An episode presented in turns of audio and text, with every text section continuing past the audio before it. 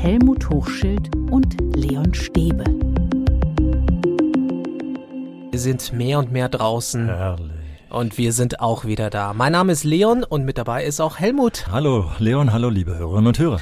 Ja, die Stimmung ist eine ganz andere. Es ist Frühling, der Mai ist da, herrlich. Hast du Frühlingsgefühle? ja, auch, ja, ja, aber klar. Wenn draußen, also ich muss ehrlich zugeben, wenn das da sprießt und äh, dieses herrlich frische Grün überall dran ist. Letztens hatten wir noch Regen, jetzt so ein paar warme Tage. Ach, es ist einfach herrlich. Wir reden heute über Bewegung und über den Mangel derselben in den vergangenen Monaten. Und jetzt, wo es wärmer wird, wo man häufiger T-Shirts anzieht. Oh je. Da sieht man, was in den letzten Monaten passiert ist oder auch nicht passiert ist. Sag mal, ähm, wie viele Kilos hast du zugelegt? Du weißt ja, dass ich äh, ein paar Jahre älter bin und da schaut man doch ein bisschen öfter in den Spiegel. Äh, und äh, das äh, setzt übrigens sehr schön an, unsere Impffolge, die wir letztens hatten. Du erinnerst dich ja, dass ich da einen ganzen Tag ausgesetzt habe. Und dieser Tag hat mich zweieinhalb Kilo sowas rund gekostet. Und da habe ich drauf geachtet, wobei das ja vorwiegend Flüssigkeitsverlust ist und so, dass ich tatsächlich das, was ich zusätzlich drauf hatte, so einigermaßen, also ich habe meine Gewicht im Griff, will ich damit sagen. Aber nichtsdestotrotz wissen wir ja, wenn man dann so ein bisschen älter ist, und das sagt T-Shirts, die Muskeln, die schmelzen ja im Alter wie Butter in der Sonne, wenn man da nichts tut tut. Das heißt also schon, mein Terraband äh, wird zu Hause jeden Morgen bewegt. Äh, da muss ich schon was tun. Aber Leon, wie sieht's denn bei dir aus? Du bist ja noch nicht so alt. also, bei mir sind tatsächlich, glaube ich, ein, zwei, drei Kilos dazugekommen, aber zum Glück nicht so viele. Ähm, das liegt auch daran, dass ich unter anderem mit meinem Schulfreund also mit meinem alten Schulkumpel, den ich tatsächlich noch aus der Schulzeit kenne, dass wir gemeinsam ein Ritual hatten, dass wir nämlich immer spazieren oder wandern ich waren. Ich kann mich erinnern, du hast mir als alten Berliner erzählt, was es so für Ecken und Kanten in unserer Stadt gibt. Äh, das waren Ecken, in denen ich noch nicht gewesen bin. Die habt ihr erspaziert. Ja. Genau, also im Berliner Umland oder entlang der Stadtgrenze an den Seen. Und so bin ich durch den Lockdown gekommen, jedes Wochenende. Und das hat mich gerettet. Ja. Aber und ich hätte es nie gedacht, weil ich habe spazieren gehen gehasst, als ich klein war. Ja, aber ich kann mich sehr gut erinnern, dass mir das genauso ging. Und irgendwann äh, habe ich dann irgendwann auch gedacht, äh, als ich dann noch Kinder hatte, am besten nimmt man immer einen Ball mit oder so, dass dann zwischendurch mal äh, äh ein Ball gespielt werden konnte oder was weiß ich. Dann haben wir uns beim Spazieren den Ball zugeworfen, damit dieser Hass zum Spaziergehen, den du als Kind hattest, bei meinen Kindern nicht ganz zum Tragen kam. Aber wir haben dann festgestellt, vor allem als die Kinder nachher größer wurden, kann ich mich erinnern, dass wir uns die Seele aus dem Hals gequatscht haben, so wie du das, wenn ich dich richtig verstanden habe, äh, mit deinem Kumpel auch gemacht hast. Und äh, darüber ist ja nochmal so richtig klar, was eigentlich Bewegung äh, und Kommunikation miteinander zu tun hat, oder? Ja, absolut. Und es ist auch so, dass wenn wir spazieren waren, wir natürlich viel geredet haben, manchmal auch nicht geredet haben, manchmal haben wir irgendwie dummes Zeug gemacht, manchmal sind wir ans Ufer gegangen oder so. Also man ist sehr aktiv und es fällt in der Tat leichter zu quatschen. Also wenn man jetzt irgendwo am Tisch sitzt und dann sich gegenüber sitzt, sondern ja. man plaudert einfach. Und da würde mich ja mal interessieren, wenn du dich an den letzten Spaziergang äh, mit ihm erinnerst, kannst du dich noch erinnern, welche Kernthemen ihr besprochen habt?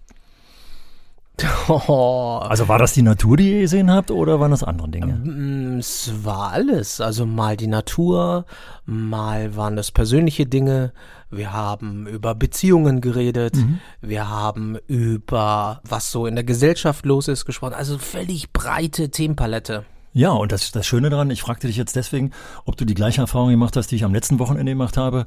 Ich habe mit meiner Partnerin einen Spaziergang gemacht mit einem befreundeten Pärchen, also wir waren zu viert. Und das Witzige war, wir sind drei Stunden unterwegs gewesen und haben nachher mal kurz Revue passieren lassen, dass tatsächlich äh, ich etwa die Hälfte der Zeit mit dem einen Teil des befreundeten Pärchens und etwa die andere Hälfte der Zeit mit dem anderen Teil des befreundeten Pärchens gelaufen bin. Also wir haben uns, ohne dass wir es gesteuert haben, sozusagen die Gesprächspartner geteilt und haben dann mal verglichen, welche Themen wir miteinander besprochen haben. Und das war total informativ und vor allem, was wir festgestellt haben, was wir für einen Tiefgang in den Themen hatten.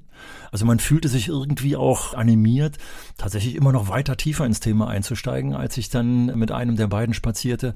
Und da merke ich, was so möglich ist. Und äh, die Hörerinnen und Hörer werden sich vielleicht jetzt so ein bisschen fragen, was hat das eigentlich mit Schule kann mehr zu tun? Aber wenn ich mir überlege, wenn man mal so eine Klasse auf Wanderschaft schickt, äh, also jetzt auch als wenn wir in den Räumen praktisch keine Unterricht Unterricht machen äh, dürfen. Und man gibt ein bestimmtes Thema mal rein und läuft einfach los, äh, spaziert los. Dann kann ich noch ein paar Steuerungsmechanismen einbauen für die Kommunikation, aber wenn ich das nicht tue, sondern einfach frei die sich unterhalten lasse, und egal übrigens welcher Jahrgang. Und zum Schluss dann erfrage, sag mal, was habt ihr denn besprochen? Und äh, schreibt doch mal so ein paar Stichpunkte auf. Oder, oder, oder. Da ist so viel möglich beim Spazierengehen. Und eigentlich sind wir ja beide davon gekommen, dass wir wir haben zu wenig Bewegung. Und wenn wir jetzt merken, wie man das so schön verknüpfen kann, diesen Bewegungsmangel zu kompensieren und äh, auch den Kommunikationsmangel, den wir ja teilweise hatten, äh, das miteinander verbindet, oh Mann, steckt da Potenzial drin. Also du würdest sagen, wir sollten das äh, Spazierengehen irgendwie konservieren, auch für die Nach-Corona-Zeit und noch mehr nutzen. Auf jeden Schule. Fall. Also äh, Menschen, die vielleicht gerade frisch in der Ausbildung sind oder sich fortgebildet haben oder sowieso schon guten Unterricht seit, seit Jahren machen, die kennen den Begriff des Klassenspaziergangs. Dass äh, man die Schüler aufstehen lässt und da ist, ist es dann egal, ob die halbe Klasse mit zwölf Kindern habe oder die ganze Klasse mit, äh, was weiß ich, 24, 26 Kindern habe und dann mit einem Signal, so die jetzt beieinander stehen, stellen sich zusammen. Dann stehen zwei zusammen praktisch ganz zufällig stehen im Zweizimmer, nicht immer die Freunde oder so. Und die unterhalten sich jetzt äh, über ein bestimmtes Thema, vielleicht nur 60 Sekunden und gehen dann weiter zum nächsten und unterhalten sich dann entweder über das gleiche Thema oder erzählen dem nächsten das, was er sich gerade mit dem letzten besprochen hat oder tauschen Vokabeln und deren Bedeutung aus oder oder oder. Also dieser Klassenspaziergang, der kann für ganz viele Sachen eingesetzt werden und die Schülerinnen und Schüler machen das unheimlich gerne, weil sie, ich mag's sag's mal flapsig, die Schnauze voll vom langen Sitzen haben. Sie stehen auf, sie gehen durch die Klasse es wird jetzt Lehrerinnen und Lehrer sagen, oh, das ist ja eine Unruhe, wie kriege ich da? Also ich habe das eben einerseits selber praktiziert, aber viel häufiger in der Ausbildung gesehen.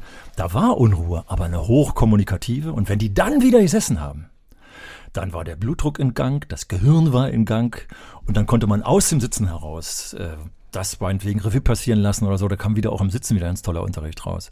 Also viel mehr spazieren gehen, man kann das auch in der Klasse machen, aber viel schöner ist es eigentlich, wenn man vor allem die Möglichkeit hat, irgendwo am Stadtrand ist, ein Park in der Nähe hat oder was weiß ich, oder wenn es nur ein Friedhof ist oder so. Haut rein, raus und reden miteinander. Raus, sagt Helmut. Weißt du eigentlich, wie die Kids heute das Spazierengehen nennen? Na, erzähl, weiß ich nicht, wenn ich ehrlich bin. Hey, du bist doch nah dran.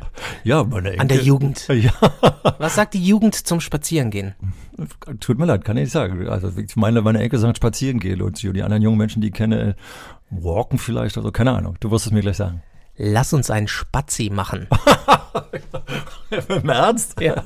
Kann ich mir nicht vorstellen, hört sich so nach Oma und Opa an. Aber. Nee, nee, den Hinweis habe ich äh, von unserer Hörerin Annette bekommen. Die Kids machen heute einen Spazi.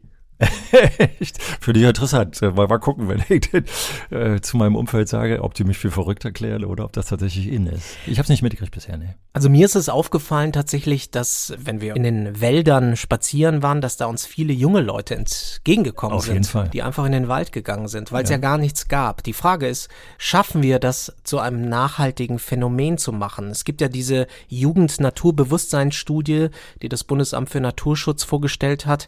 Seit Beginn der Corona-Krise hält sich mehr als die Hälfte der Jugendlichen nach eigener Einschätzung häufiger in der Natur auf. 52 Prozent der Jugendlichen und jungen Erwachsenen geben an, viel häufiger oder zumindest etwas häufiger in der Natur unterwegs zu sein als vor der Corona-Krise.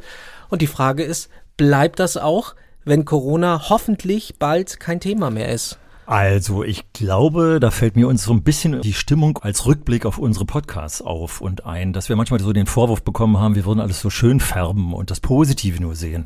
Aber genau das fiel mir ein, als du jetzt eben deine Frage gestellt hast. Es gibt schon einiges an positiven Dingen. Es gibt sogar Familien, die zum einen darüber geklagt haben, dass sie im Homeoffice und Homeschooling einfach zu häufig aufeinander kletten.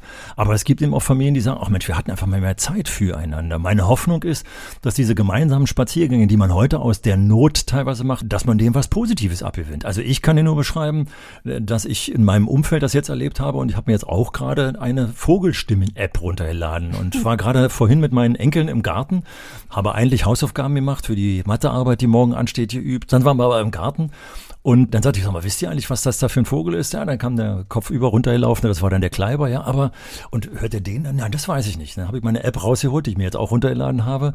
Und dann haben wir festgestellt, dass das eine Mönchsgrasmücke war. Und das Schöne ist, dass meine App mich dann sofort zu Wikipedia weitergeleitet hat. Wir konnten das Bild, was wir da sahen, mit dem Vogel, den wir in 10 Meter Entfernung gesehen haben, vergleichen. Und das waren meine Enkel. Dann kamen meine Enkel, die dann sagten, also zehn und sieben Jahre alt, sag mal, Opa, hörst du die Frösche da quaken? Hör dir das mal an. Da war ein, ein Krach bei den Fröschen. Und etwa zehn Minuten später kommt Simon, der kleine Siebenjährige, mit dem er gerade ein bisschen Fußball gespielt hat, und sagt, hör mal, hör mal, jetzt sind sie weg. Warum ist das eigentlich so? Äh, liebe Kolleginnen und Kollegen, die zuhören mit Biologie, ich weiß nicht, warum das so war, ob da die Sonne gerade reinschien oder so. Also äh, will damit sagen, dass die Kinder, die beiden, die ich da heute Vormittag besuchte, total offen sind plötzlich für die Natur um sie rum. Und meine Hoffnung wäre, dass das überall so ist. Also mehr Spazis in der Natur. Ja. Und das sollte auch von der Schule ausgehen. Auf jeden Fall. Und wir sind ja eigentlich von der Bewegung gekommen. Und äh, meine Enkelin, die Zehnjährige, die geht in eine fünfte Klasse einer Schule, die in der Nähe eines Parks liegt. Und durch den Park fahre ich des Öfteren mit dem Fahrrad. Also mir kommen dauernd Jugendliche aller Altersklassen entgegen, die da joggenderweise zugange sind. Aber manchmal auch spazierenderweise. Ich habe nie gefragt, worüber sie sich unterhalten und welche Art von Unterricht da gerade im Spaziergang stattfindet. Meine Hoffnung ist, dass tatsächlich die losgeschickt werden, äh, meinetwegen sich vorher ein Gedicht in Deutsch angelesen haben und gesagt haben, so, wir gehen jetzt mal eine Runde und jetzt unterhaltet euch mal, welche Gefühle ihr beim Lesen des Gedichtes hattet oder was weiß ich für ein Kram. Helmut, wenn du mir das als Lehrer gesagt hättest, ich sprech doch mal über das Gedicht beim Spazierengehen. Ich weiß nicht, ob ich das mit meinem Schulkumpel, mit meiner Schulkumpeline so gemacht habe. Ja, wir aber hätten das- über was anderes geredet natürlich. Ja, aber das ist genau der über Punkt. den Lehrer. Ja, ja, wir ja, hätten ja. über den Lehrer gelästert vielleicht. Ja, aber das ist genau der Punkt. Kommt immer noch darauf an, wie du das äh, thematisiert hast und welches Thema das Gedicht hast. Wenn ich mir vorstelle, das sind Neunklässlerinnen und Neunklässler, also so mittendrin in der pubertären, fast hochpubertären Phase, die ersten Beziehungen, und du machst jetzt mit denen ein Liebesgedicht und sagst jetzt so, das wäre doch total blöd, wenn wir jetzt uns über die Gefühle die wir gerade haben, wir uns jetzt hier in der Klasse unterhalten. Aber mich würde mal interessieren, erstens, was fühlt ihr beim Lesen des Gedichtes? Unterhaltet euch mal draußen mit dem äh, Gesprächspartner, mit ihm euch äh, besprechen wollt und überlegt mir, was ihr in ein Liebesgedicht reinschreiben wollt. Jetzt da, bei dem Frühlingswetter da draußen. Da könnte der Bär abgehen. Du musst einfach die richtige Stimmung erzeugen. Äh, dann klappt das auch. Ansonsten hast du völlig recht, wenn ich da sage, so überlegt mal, in welchem, was weiß ich, Reimrhythmus äh, das da geschrieben ist. Naja, dann, dann hast du völlig recht. Spazieren gehen ist das eine. Das ist schon mal nicht schlecht. Das andere, und das ist jetzt dann noch ernster, das ist die Tatsache, dass eben Monate von Schulsport ausgefallen sind. Und das merkt man bei vielen Kids eben auch an den Pfunden. Und da schlagen ja auch die Kinderärzte Alarm. Ja, und das, weil das hinzukommt, dass nicht nur der Schulsport ausgefallen ist, sondern auch die Sportvereine dicht gemacht haben. Inzwischen war es jetzt zumindest hier in Berlin so. Wir haben ja so ein bisschen die Lockerung, äh, dass Kindersport für, für gewisse Altersklassen wieder zugelassen wurden. Aber da fehlte ja alles, was an Sport möglich war. Die Hallen waren dicht. äh, Und da kommt vieles zusammen. Und was machen wir jetzt mit der mangelnden Fitness? Also zum einen, wir haben ja mal gesagt, wir wollen ja nicht mehr so viel über Corona sprechen, aber ganz trotzdem noch mal kurz den Rückblick. Ich habe mit Sportlehrerinnen gesprochen, die tatsächlich ihre Jugendlichen animiert haben, dass sie gesagt haben, mach doch mal ein Video.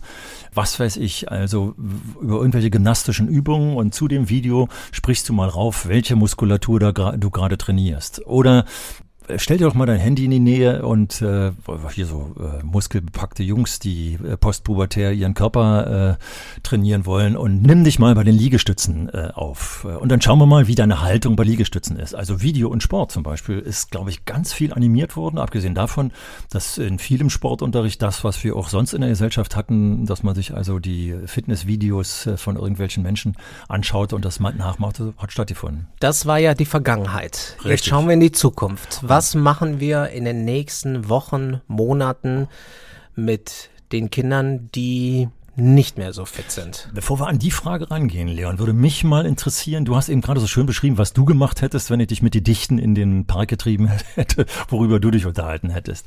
Wie war denn deine Einstellung zum Sportunterricht? Also ich will mit der Frage dahin, Einstellung zum Sportunterricht, die wollen, müssen wir ja auch, gerade nach so einer Pause. Es gibt ja Jugendliche, die auf der einen Seite sagen, oh, ich will endlich wieder Sport machen, aber es gibt auch Jugendliche, und jetzt die Frage an dich, wie, wo warst du in welcher Gruppe eigentlich, die gesagt haben, äh, ein Glück, dass es ausgefallen ist? Ja, also ich war recht nüchtern, sage ich mal. Es gab Sportarten, die haben Spaß gemacht, vor allem die Mannschaftssportarten fand ich super. Wenn es dann an so Geräte ging, Ja. da war ich dann nicht so dabei. Also über den Bock springen. Äh, das war nicht so mein Ding. Und das war auch so ein bisschen tagesformabhängig. Also ich war, ich, ich war nicht anti, ich war auch so schlecht nicht in Sport, aber es gab Sachen, die haben mich einfach nicht großartig interessiert. Hast du dich eigentlich mal gefragt, warum du hättest an den Geräten überhaupt irgendwelche Übungen machen sollen? Nee. genau. Das war, das war also, kein Thema. Richtig. Also man musste da über den Bock springen. Ja, also in der Schule, in der ich Sport unterrichtet hatte, äh, haben wir uns dann ein paar Gedanken gemacht, weil wir gesagt haben, also wenn wir wollen, dass sie die Geräte machen oder an den Geräten etwas turnen, ist immer die Frage, ja, warum sollen die das eigentlich machen? Wir wollen die doch überhaupt nicht zu den Turnern erziehen. Dann habe ich denen immer versucht klarzumachen, zumal ich selber nicht der große Turner war, also musste ich eine Motivation schaffen. Hatte ich denen dann immer gesagt, äh, es geht hier um Körperbeherrschung. Also schaffst du es zum Beispiel beim Handstand, deine Muskulatur so zu stabilisieren oder dem Kopfstand vielleicht nur, dass dein Körper tatsächlich mal fest ist. Oder schaffst du es, äh, deine Beinmuskulatur so zu stabilisieren, dass du bei einem Sturz und wenn wir uns mal angucken, wenn so ein Skifahrer stürzt und äh, sich nicht mehr im Griff hat, dann ja, sind die Beine irgendwie in irgendwelchen Winkeln, drehen sich da in der Landschaft rum und dann sind die Verletzungen so, dass, das, dass es kracht. Okay, das also, verstehe ich. Vermeidung von Verletzungen bei Stürzen. Das verstehe ich, lieber Helmut. Was ich noch nicht verstehe und was du mir noch nicht verraten hast, ist, was kommt jetzt in den nächsten Wochen und Monaten? Ja, was ich äh, damit so ein bisschen antexten will, ist, es wäre mal wirklich die Frage, äh, was wir eigentlich mit dem Sportunterricht machen wollen. Also die Einschätzung dessen, was wir damit erzielen wollen, die Haltung zum Sportunterricht auch mal überprüfen. Und aus meiner Sicht ist es eben so, dass wir auch in der pandemischen Zeit, auch wenn die Sporthalle zu ist, wir eigentlich, wenn wir ein Körperbewusstsein, ein Bewusstsein für die Bewegung schaffen wollen, dass wir dann in eine Richtung gehen, bei dem wir sagen, hey, dann wird eben Sport plötzlich wieder alltagsrelevant, gesellschaftsrelevant, zukunftsrelevant, gesundheitsrelevant und, und, und. Ich glaube, dass der Sportunterricht noch viel zu traditionell verhaftet ist. Und das merken wir eben, wenn wir den Sportunterricht nur über Sporthallen denken und dann denken, ja, da hängen ja Ringe, also muss ich die benutzen. Sondern wir sollten mal öfter an den Alltag denken. Also zum Beispiel mal darüber nachdenken, Leon, wie sieht es aus, wenn du im Funkhaus bist? Wie bewegst du dich durchs Funkhaus? Und gibt es da Bewegungen, bei denen du sagen könntest, bei den Bewegungen hätte, könnte ich mir vorstellen, über mein Körperbewusstsein mal nachzudenken oder über meinen Körper nachzudenken. Ich kann im Funkhaus zwischen zwei Fortbewegungsformen nachdenken. Ich kann die Treppe benutzen oder einen Paternoster aber ich bemühe mich immer die Treppe zu. Ja. Verwenden, zumal der Paternoster sehr, sehr langsam ist. Alles klar. Okay, also du willst schnell die Treppe gehen. Da haben wir ja nochmal, also du bist jetzt in Eile, deine Sendung beginnt gleich und du hast Scheiben gleichzeitig unten verquatscht vor der Tür. So, und jetzt ist die Frage, wie komme ich da besonders schnell hoch? Nehme ich drei Stufen auf einmal? Nehme ich eine Stufe auf einmal? Was ist der Unterschied? Was macht meine Muskulatur, wenn ich nur eine Stufe äh, nehme, statt drei Stufen nehme und umgekehrt?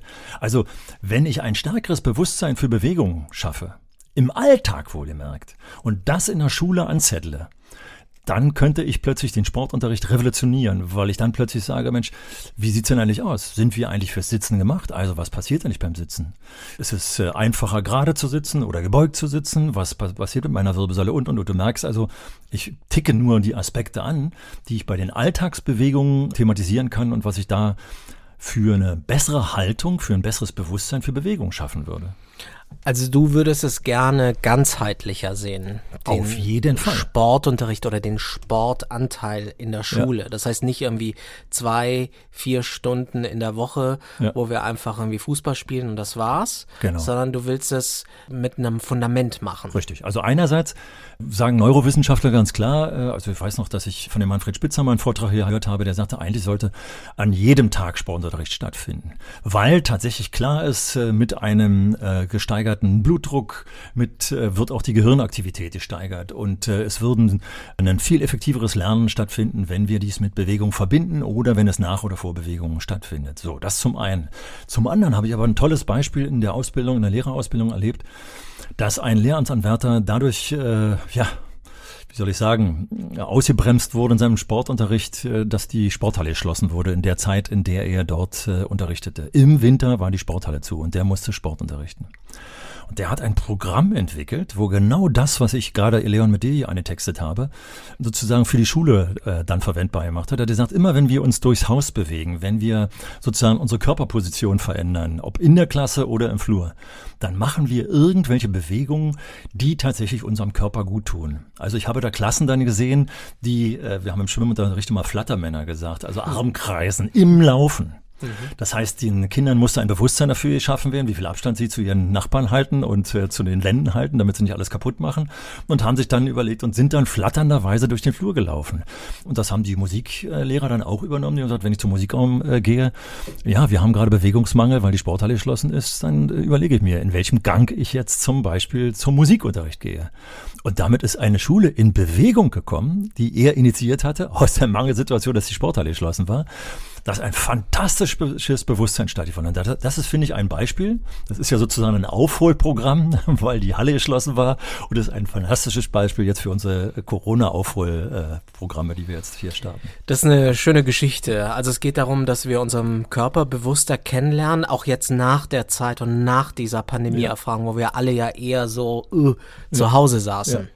Und ich, ich fand das total interessant, äh, wenn ich zum Beispiel Jugendliche hatte, die äh, vom Sportunterricht gekommen sind und, oh, mir tut hier was weh, mir tut da was weh, dass ich mit denen mal überlegt habe, warum tut dir das jetzt eigentlich weh?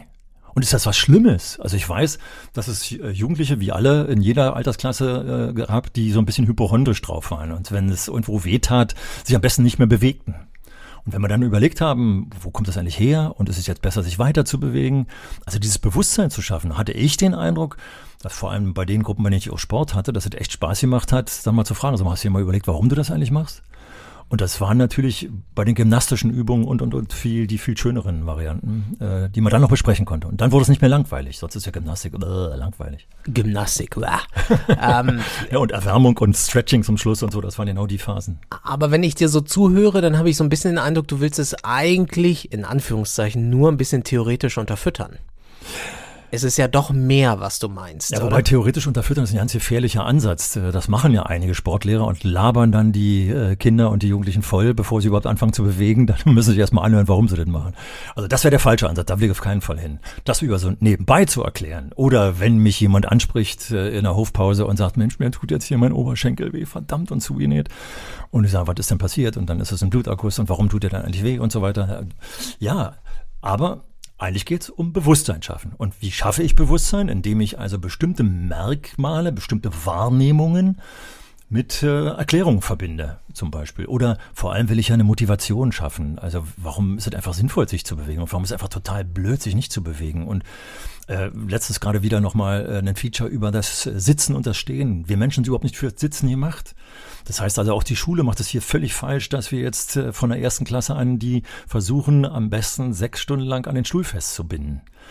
Und die Lehrer dann ja nicht merken, wenn ich das versuche, dass sie immer unruhiger werden. Das heißt, wir sitzen zu viel. Richtig. Und wenn ich jetzt sage, ihr steht jetzt auf, aber Ihnen gleich sage, worum es eigentlich geht. Da kann ich damit kommen, dass ich eine bestimmte Aufgabe sozusagen, wie, wie Vokabeln lernen oder so, mit damit verbinde, damit sie nicht unruhig werden. Oder ich kann eben sagen, Mensch, achte doch mal drauf, was passiert eigentlich jetzt, wenn du auf einem Bein stehst und du machst die Augen zu? Was macht da dein Gleichgewichtsgefühl mit dir oder so? Und da habe ich, oder Yoga. Also ich habe jetzt inzwischen in vielen Schulen mitgekriegt, allerdings vor der pandemischen Zeit, jetzt ist es so ein bisschen aufgrund des Zeitmangels untergegangen, wo plötzlich Yoga eine Rolle spielte. Und mein Enkel, der jetzt in der zweiten Klasse ist, als der mit Yoga angefangen hat, glaube ich, war er in der ersten Klasse, der schwärmte. Und äh, meine Tochter, also seine Mutter, hat Fotos gemacht, wie der plötzlich zu Hause, äh, sie kommt ins Zimmer und dann sitzt der da in so einer Yoga-Position da. und macht den Morgengruß. Ein Erstklässler, muss man sich mal vorstellen.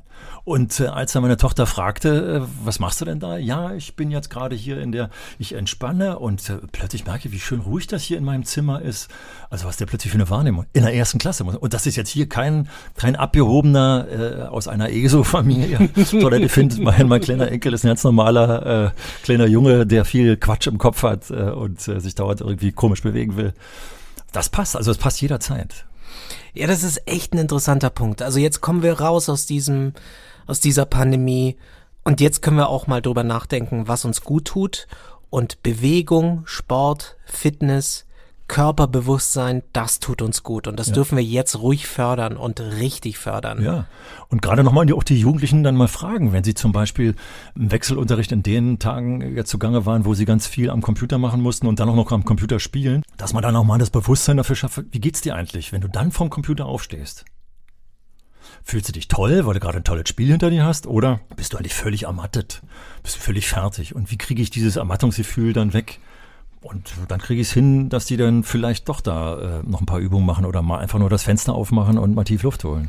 Der klassische Sportunterricht hat natürlich auch was für sich, wenn es darum geht, zum Beispiel äh, etwas zu lernen, wie zum Beispiel Teamplay, was Soziales, Aggression abbauen das konnte man ja schon auch immer beim Fußballspielen und deswegen ist es ja total wichtig, dass es das auch gibt. Mhm. Also gerade das Soziale, da sind wir ja beide immer wieder dran am Thema. Das geht natürlich ein bisschen verloren, weil Mannschaftssportarten tatsächlich jetzt ja lange Zeit mehr oder weniger verboten waren.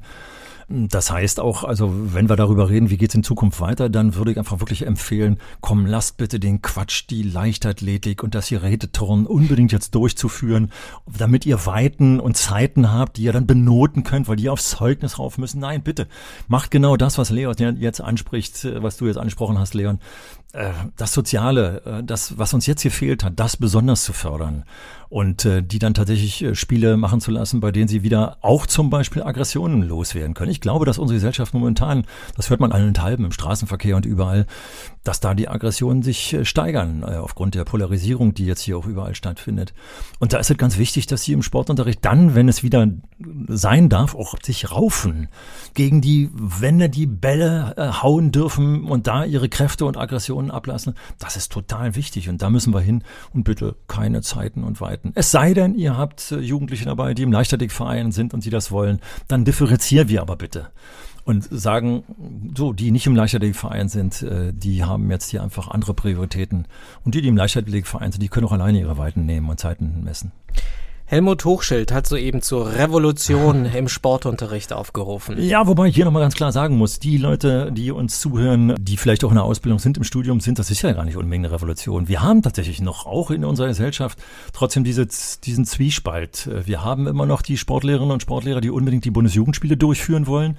Und äh, ich habe das auch in meiner alten Schule direkt erlebt, äh, wie wir die Diskussion hatten. Und die andere Fraktion wollte nicht die Bundesjugendspiele mit weiten Zeiten erhöhen und sowas, äh, sondern gesagt, wir machen lieber einen Spieltag, äh, wo die dann, man kennt diese Holzbretter, wo, was weiß ich, fünf Schlaufen drauf sind und man macht dann Skifahren, wo man zu fünft sozusagen draufstehen muss. Und hier ist das Soziale, das Koordinierende mit anderen Menschen drauf, solche Spiele. Die Fraktion gibt schon, aber ich glaube, dass moderner Sportunterricht, moderne Sportdidaktiker schon sagen, es geht eben um das Körpergefühl. Also, meine Enkelin hat heute auch erzählt, wir schreiben jetzt ganz viele Klassenarbeiten und Tests. und da geht es lerntechnisch genau in die falsche Richtung. Und wenn wir das auch noch im Sport machen, Mensch, also überlegen wir bitte jetzt, was wir brauchen. Okay, das ist dein Plädoyer, verstehe ich. Es gibt aber auch viele Kids, die zum Beispiel vor Corona natürlich dann mit einem Attest gekommen sind und die sagen, ich kann heute nicht. Und dann heißt es vielleicht auch, oh je, es ist kalt es mhm. regnet, mhm. das Wetter ist schlecht. Was machst du dann? Ja, aber das ist genau der Punkt. Äh, also die mit dem Attest, nehmen wir mal erstmal das, nicht das Wetter, das gucken wir uns gleich nochmal an, aber das andere. Warum bringen die eigentlich einen Attest? Und warum habe ich auch, ja, ich sag's einfach mal so, ich hoffe, das wird mir jetzt nicht krumm genommen, Mädchen gegeben, die versucht haben, mir klarzumachen, dass ihr Zyklus nicht vier Wochen lang ist, sondern nur zwei Wochen lang ist. Äh, und haben mir gedacht, ich äh, erkenne das nicht, weil sie keine Lust zum Sportunterricht hatten. Aber es ist ja auch genau der Punkt, dass ich mir jetzt überlegen muss, warum haben die eigentlich keine Lust zum Sportunterricht? Und ich weiß, äh, wenn ich zum Beispiel in gemischten Gruppen Gymnastik gemacht habe, an einer Stelle, wo ich mit meiner Frau zusammen die äh, Schwangerschaftsgymnastik gerade erlebt habe und darüber gesprochen habe, wozu die Gymnastik gut ist bei Schwangerschaftsgymnastik oder was äh, die Bauchmuskulatur mit der Verdauung zu tun hat und mit Verdauungsproblemen zu tun hat, die haben so eine Ohren gehabt und haben danach gerne mitgemacht. Und übrigens auch Jungen und Mädchen, äh, auch wenn ich von Schwangerschaftsgymnastik gesprochen habe. Alleine schon deswegen, weil sie mitgekriegt haben, dass da ein Mann vorne ist, der Ahnung von Schwangerschaftsgymnastik hat. Also es hat auch wieder was, was wir letztens besprochen haben, äh, von Gendern oder von, von Rollenverständnis oder so. Also ich glaube, dass ich es schon geschafft habe, ähm, als wir, also gerade in den Gruppen, die meine Klasse waren, in Anführungsstrichen, da hat der Sportunterricht einfach einen Hammer Spaß gemacht, weil es eben nicht um Höhen, also wir haben auch Weiten, äh, das war damals auch noch so äh, genommen, aber wir haben viel mehr darüber gesprochen, wozu wir es eigentlich eigentlich machen und was das mit Gesundheit zu tun hat. Und dafür motivieren, verstehe ich. Ja? Ich sag dir mal Folgendes, wenn es draußen geregnet hat, hat die auch nicht so viel Lust, Fußball zu spielen. ja. Also das mit dem Wetter ist schon auch ein Thema. Ja, und dann kommt natürlich hinzu, ist die Frage, ob du überhaupt Lust hattest, Fußball zu spielen. Äh, aber, und jetzt wollen wir mal genau dahin kommen, wenn wir mal wieder vom Spazierengehen auskommen. Äh, dass man mal sagen, wir gehen einfach mal bei jedem Wetter raus und überlegen mal, ob es nicht irgendwas Positives ist. Also ich persönlich bin so ein Idiot, der tatsächlich äh, 25 Jahre äh, lang täglich mit dem Fahrrad zur Schule gefahren bin und wenn da richtig es platterte und mir es übers Gesicht lief, hatte natürlich die richtigen Klamotten an, muss ich ehrlich zugeben. Der Rest war trocken dann fühlte ich mich plötzlich der Natur nahe und hatte einfach ein tolles Gefühl. Oder das andere Beispiel, das glaube ich viel wichtiger und viel schöner ist, dass ich äh, meine Schülerinnen und Schüler dazu gekriegt habe, dass ich gesagt habe, draußen ist heute frischer Schnee gefallen, ihr zieht euch bitte mal die Schuhe und die Socken aus und wir gehen jetzt mal draußen auf den Sportplatz. Da war die Hölle los im Umfeld. Wie barfuß, Richtig. barfuß durch den Schnee. Da war die Hölle los. Was? Du hast deine Schülerinnen und Richtig. Schüler barfuß Richtig. durch den Schnee gejagt? Und glücklicherweise hatten wir so ein Verhältnis, dass ich gesagt habe, glaubt's mir einfach. Und wenn es euch tatsächlich anfängt weh zu tun, ihr, das Erste, was ihr dürft, ich lasse die Türen offen, ihr dürft sofort wieder rein. Die hatten einen Spaß, sich ihre Fußabdrücke anzuschauen. Die haben am Anfang geschrien, äh, weil es angefangen hat weh zu tun. Und als sie drin saßen, ach, ich krieg ganz heiße Füße, was ist denn hier los? Ich will noch mal raus. Und also da haben Sachen stattgefunden, die ich selbst nicht erwartet habe, muss ich ehrlich zugeben. Aber ich habe tatsächlich denen gesagt, ich zwinge euch, lasst euch bitte jetzt einmal zwingen. Und ihr dürft mir dann sagen, ihr dürft die Zeit bestimmen, wie lange ihr draußen seid. Äh, und ihr dürft mir dann sagen, ob ihr das nochmal machen wollt oder nicht. Machen wir nie nochmal, kommt ja nicht in die Tüte. Ja, danach, es gab, gab, naja, zwei, drei oder so. Nee, das, das will ich nicht. Ja, nee, das war mir alles komisch. Aber das war ein Hammer. Und das habe ich natürlich auch häufiger gemacht, äh, schon deswegen, weil ich in einer Schule unterrichtete, wo es schon auch Jugendliche gab, die öfter mal ihre Turnschuhe vergessen hatten. Ich dachte, dann macht er im Barfuß mit. Das heißt, wir sind auch, gerade wenn es frisch geregnet hat draußen, wir hatten am Anfang auch noch Naturrasen, zum Beispiel ist nachher Kunstrasen gewesen, aber auch da hat Spaß gemacht. Barfuß raus. Steht übrigens auch im Rahmenlehrplan, jedenfalls in Berlin, ich nehme an, auch in anderen, dass man das Barfuß-Laufgefühl auch trainieren soll. Also man muss sich mal was äh, trauen und man muss danach dann mit den Jugendlichen oder auch mit den Kindern reflektieren. Und wenn man das schafft, also reflektieren, dann schafft man auch ein Bewusstsein und dann merken die plötzlich, dass Sachen Spaß machen, bei denen man vorher noch gesagt hat, ich bin noch nicht verrückt. Und das ist ja das, was wir auch jetzt in der Pandemie gelernt haben, dass wir lebende Wesen sind, ja. dass wir Menschen sind, die Bewegung brauchen, die gerne unterwegs sind, die sich gern frei bewegen und das sollten wir viel, viel mehr ja. beachten und nutzbar machen. Und dabei Horizonte erweitern. Also plötzlich sich, äh, ja, sich selber spüren. Also bei Gymnastik war es ganz häufig so, dass ich dann auch mal gebeten habe, dass wenn wir so Partnergymnastik gemacht haben, dass ich gesagt habe, pass mal auf, wenn der jetzt hier im Liegestütz ist, tick doch mal mit deinem Finger auf die Schultern, auf die Rückenmuskulatur, auf die Gesäßmuskulatur. So, tickt mal, äh, fühlt mal, wo es hart ist, wo es fest ist, wo die Muskulatur fest ist. Und dann waren die plötzlich äh, dabei und sagen, ach so, da ist es fest und da ist es nicht fest. Also das zu schaffen, glaube ich, fängt an Spaß zu machen und dann haben wir, du hast vorhin noch etwas von ganzheitlich gesprochen, sozusagen auch hier wieder für den Sportunterricht etwas geschaffen, was einerseits das Aufholen dessen, was wir in der Pandemie versäumt haben, nutzen, indem wir sagen, wir schaffen mal eine völlig andere Perspektive auf Bewegung und von mir aus dann auf Sport auch. Und ich hoffe, wir bringen euch in Bewegung, zumindest euren Geist, vielleicht auch euren Körper. Weitere Informationen zu diesem Thema gibt es auch auf der Webseite des Deutschen Schulportals. Und wenn ihr uns schreiben wollt, dann könnt ihr das gerne tun an info at schule-kann-mehr.de. Diesen Podcast gibt es bei Apple, bei Spotify und über alle anderen Apps. Da könnt ihr uns jederzeit abonnieren. Was ist denn mit dir los? Ich mache da gerade ein paar Liegestütze hier. In zwei Wochen hören wir uns wieder und dann hören wir uns wieder frisch, fromm, fröhlich, frei. Tschüss, Hab viel zu lange gesessen hier. Hat Spaß gemacht, Leon. Ich hoffe, euch hat auch Spaß gemacht. Bis zum nächsten Mal. Ich freue mich drauf. Schule kann von Helmut Hochschild und Leon Stäbe.